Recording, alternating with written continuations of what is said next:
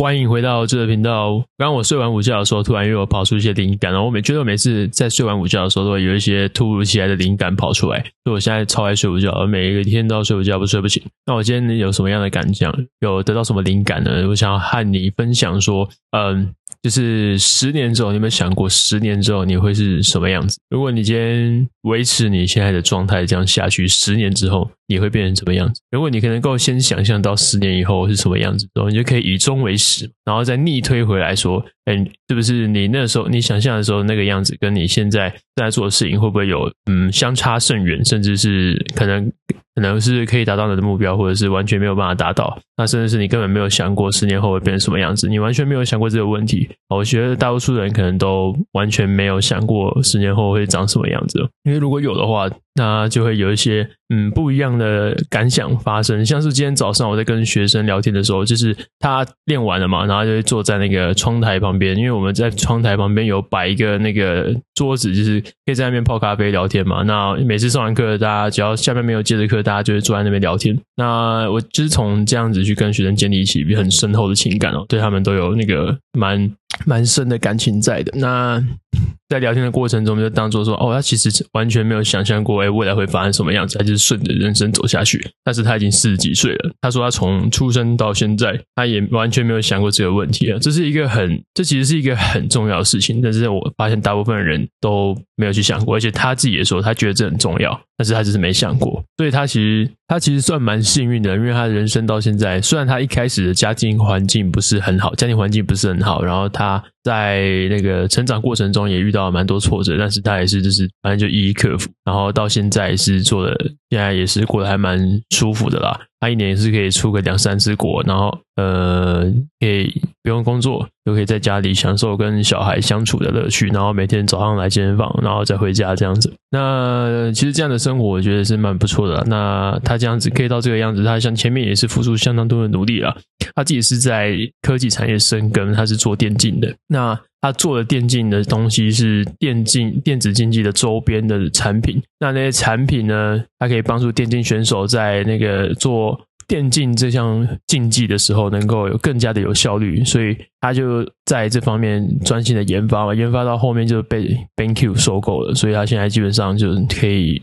已经可以享受天伦之乐。他已经没有什么，他已经有他一大笔存款，然后。大家退休之后，那个公司又给他一大笔那个退休金，他已经基本上不太需要干嘛。那接下来他老他老婆也有在其他地方工作，所以其实他们现在算是不太需要看那个什么花钱的流水，也过得蛮开心的。但是他今天就突然跟我讲说，哎，他发现他四十几年来都没有认真的去看过他的现金流量了。如果你有开公司的话，你就知道，呃，财报会有现金流量表、资产负债表跟那个损益表嘛。啊，基本上他是没在看损益，也没在看现金流量，也没有在管资产负债的，他只是想到干什么做什么。所以其实你看哦，我像我这样子，我各种的那种数据都抓来看一下，那什么东西都斤斤计较，我觉得。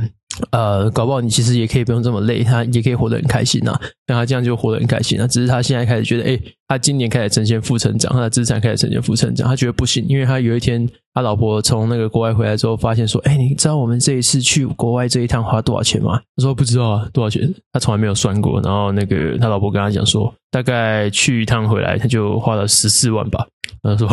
十四万哦，然后他说哦，不能这样子干他，而且呃十四万是他可能去几天回来就这样就十万就花掉了，然后他在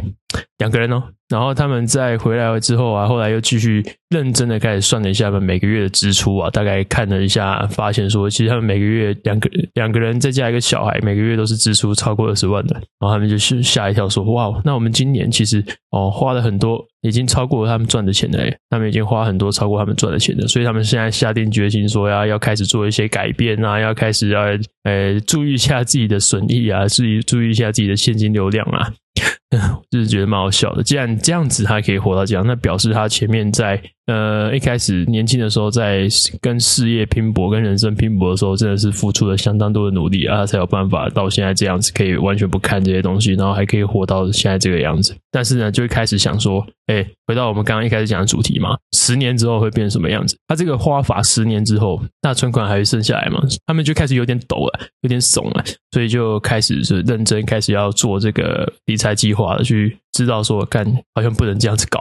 哎、我们钱在花太凶了，所以那边就开始开始跟我分享说，要开始那拟定那个理财计划，或者是嗯，在尝试去做其他的副业这样。那听完他讲的，我就开始反思了我自己未来的十年到底是长什么样子嘛？啊，我未来十年之后大概就是三十二岁吧。那我希望的长相就是我已经就是可以，我大概成立一家控股公司吧，然后就是把所有的人呃，所有的朋友啊，或者是是 whatever，随便周围的人啊，不要太多，反正就几个有钱的人，把他们的钱啊放在我的公司，然后我用这这笔钱去帮他们投资，然后中间赚利差就这样子，然后赚到钱就还给他们嘛，然后原本自己的我就赚那中间的那个手续费跟那个什么利差汇率呃汇率差跟利息差这样，然后啊可能投资的部位可能除了股市之外，可能有房地产啊，那健身房会不会有？我觉得会，但是健身房不会是主要营业项目，因为健身房那种大型的连锁健身房，如果是真的是要以大型健身房来做的话，其实他们搞的都是房地产，他们搞的不是不是真的健身房的收入啊。不过要的话还是可以，虽然不多，那基本上就是在养那块地而已。那做的事情其实可能就是啊，拿一大笔钱，然后去找一块地买下来，然后租给健身房，或者是自己在上面弄一间健身房，然后就去收会员，去收租，然后去把那块地养起来，过几年之后可能卖掉，或者是居住之类的。那对，大概就是像这样子啊。但是股市一定会比较多啦，因为毕竟要在从事这种呃，其实投拿钱投股市，我自己也觉得那个负担的那个时间成本啊，还有那个风险都比较低，相对低如果是投一些那种大型的那种成长股或者是价值股，我觉得都都比 在台湾然后自己搞一堆建设还要轻松啊。因为在台湾搞建设，你要搞项目，其实基本上都跟人脉脱不了关系啊。我现在至少我现在接触到的政治人物其实没有很多，就是一些。那也没有重要到可以举足轻重，但是未来一定会有啊！这未来在人脉拓展的关系、人脉拓关系的拓展中，一定会慢慢拓到这类的人群呐。那在这样子的情况之下呢，去做这些项目也是有的。那我在帮人家管理这些东西、管理这些资本的时候啊，一定也会有口耳相传嘛。因为我基本上大家认识我都知道，我做口碑的，我没有真的很去嗯强迫推销什么东西，就是大家喜欢，然后就是互相散播这样。那久而久之，这样的人就会拓展到越来越多嘛。那到最后，大家都会哎，可能都会把钱放在我这，然后我就可以操控这些资本去做一些。呃，其他的建设或者那这些建设呢，比如说呃，在哪个 从化区，未来可能会是从化区的地方，然后可能先把地买起来，然后再等那个政治人物说。哎，这块地会涨，然后 就是叫他把那个钱规划到这边来嘛，把那个路线、捷运啊或什么的建设啊规划到这边来嘛，那他自己买的那块地就赚钱了嘛。那我们就是呃一个合作这个样子，或者是反正就是类似这样的操作了。那我大概想的是这样子。那我可以我要做的事情其实也不多啊，就是 找好的投资标的，然后看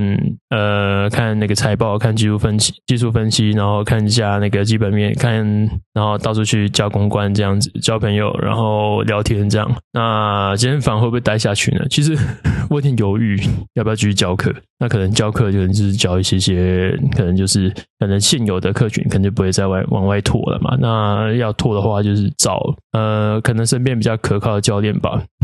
对啦，健身房，如果是想要有开健身房嘛，那开健身房可能就从身边，像我现在可能这边健身房可能就几个比较好的教练，那这些几个比较好的教练呢，可能未来我希望就是他们可以自己出去开，那他们自己出去开，我也希望是我可以那个啦。就是给他们钱，让他们去开，让他们去开健身房，然后我占一些股份。那至于他们要不要自己创立品牌，还是要用我的品牌，就是随便他们。如果他们用我的品牌，那我就是全力赞助嘛。然后我也会出一些资源，比如说就是，哎，我会跟他说，哎，如果你用这个品牌的话，你其实啊，在我已经做好一些网站啊，你可以免费在我的网站上做一些流量的曝光啊。你在推广你的健身房的时候就会比较好用啊，大家都认这个品牌，大家就会来跟你买东西。哦，未来大概是这样。规划，那他要自己出去创品牌，当然我也觉得是 OK 了。那我就是入股嘛，那我算入股的方式的话，其实都会入股啦，只是就是我投资就一定要那个嘛，拿回股份嘛，这本来就是相对应的代价嘛。但如果今天他是要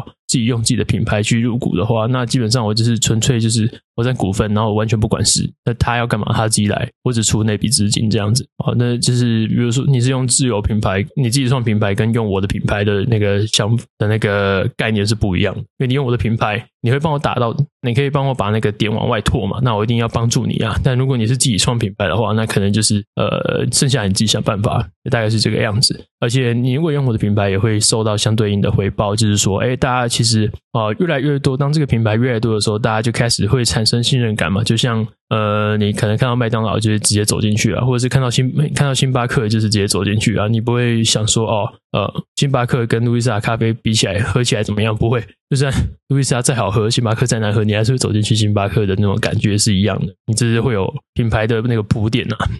而且其实小型的工作室在找那个找点的时候，其实算是蛮不好找的。如果你今天是有自己出去找过店面，然后想要开店的话，你就会知道说，其实现在的住户啊，不是住户，现在的房东啊，其实不太愿意租给像我们这种健身房。你知道健身房跟那个什么这种工作室是八大产业嘛？这种产业就是在比如说疫情发生的时候，政府会勒令停业的，那你就缴不出租金嘛？那房东要怎么赚钱？所以房东其实不太喜欢租给这种。那如果你是房东的话，你也会有这样的想法啦。所以我觉得这这种是对，就是可能就是我我有做过，我会知道。然后如果你没做过的话，我可以在那边先跟你说啊，就大概是这个样子。那个外面在外面租健身房的生态大概是这样。但如果你是用已经有的既有的品牌，他就说啊、你是开分店的、你是加盟的、那那是不是他就会觉得房东心里就会有一个底？他就是说哦干哦，原来你是。哦，有那个的，已经有成功经历的，那他应该就不用那么担心说啊，你出资创业，然后过几个月就不租了，或者这样子，或者怎么样，突然几个月就说啊，租金还缴这样。